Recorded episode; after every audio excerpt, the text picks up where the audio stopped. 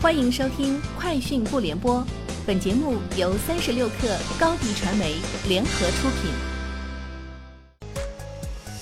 网罗新商业领域全天最热消息，欢迎收听快讯不联播。今天是二零一九年四月二十八号。针对大疆创新因前员工泄露公司源代码造成超百万损失的传闻，四月二十八号，大疆创新内部人士确认该消息属实。是公司农业事业部人员将企业私有源代码公开上传至企业外部环境，致使黑客非法入侵服务器，造成了一定商业损失，由法院判定为 一百一十四点六万。深圳市公安局与滴滴出行于四月二十四号达成深度战略合作，并正式签署了合作协议，双方宣布将积极探索警企合作新模式。根据协议，一方面，深圳市公安局将协助滴滴出行对注册从事网约车人员开展全国犯罪记录核查工作，把好准入关；另一方面，滴滴公司将积极协助深圳市公安局打击违法犯罪行为。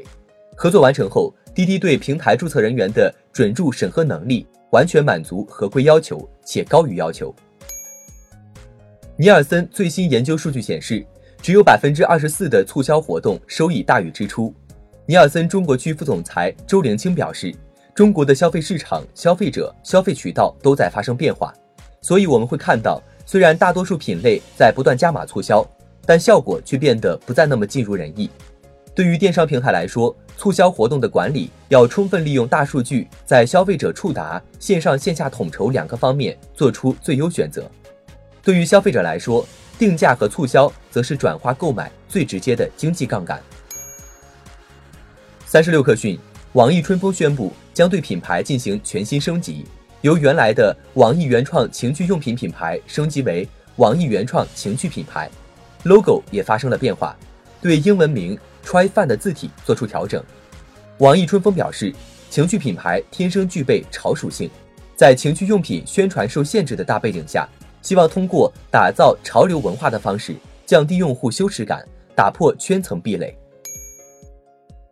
谈及荣耀未来的布局，荣耀总裁赵明表示，在产品方面，荣耀会做笔记本、耳机、手表等更多的智能设备，但像空调这样的大家电并不是华为所擅长的。而针对此前被热议的华为电视话题，赵明直言，荣耀肯定不会做传统电视。赵明表示，不会过分地强调荣耀是互联网手机品牌，每家店都不是纯粹的线下品牌，也不是纯粹的互联网品牌。消息称，监管层正就网贷备案细则征求意见，而网贷平台清退也在加速。据网贷之家不完全统计，截至二零一九年四月二十四号，各地应监管要求退出或转型的 P to P 平台至少已有四十五家。相较去年，今年 P to P 清退速度明显加快，其中有三十二家平台在二零一九年被清退，占比达 百分之七十一。 三十六氪讯，据猫眼数据，复仇者联盟终局之战上映三天二十时五十二分，累计票房达二十亿元，成为国内票房最快破二十亿的电影。此前该纪录由流浪地球的五天二十一时五十五分保持。三十六氪讯，天眼查数据显示，四月二十五号，北京联想科技有限公司法定代表人由同夫变为联想智慧零售莱库科技 C E O 周明，同夫同时卸任经理职位，周明接任。同时，该公司经营范围新增销售食品、厨房用具、化妆品、服装、玩具等。以上就是今天节目的全部内容，明天见。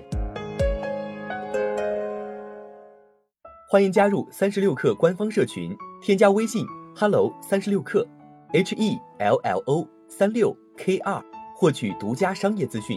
听大咖讲风口，聊创业，和上万客友一起交流学习。高迪传媒，我们制造影响力。商务合作，请关注新浪微博高迪传媒。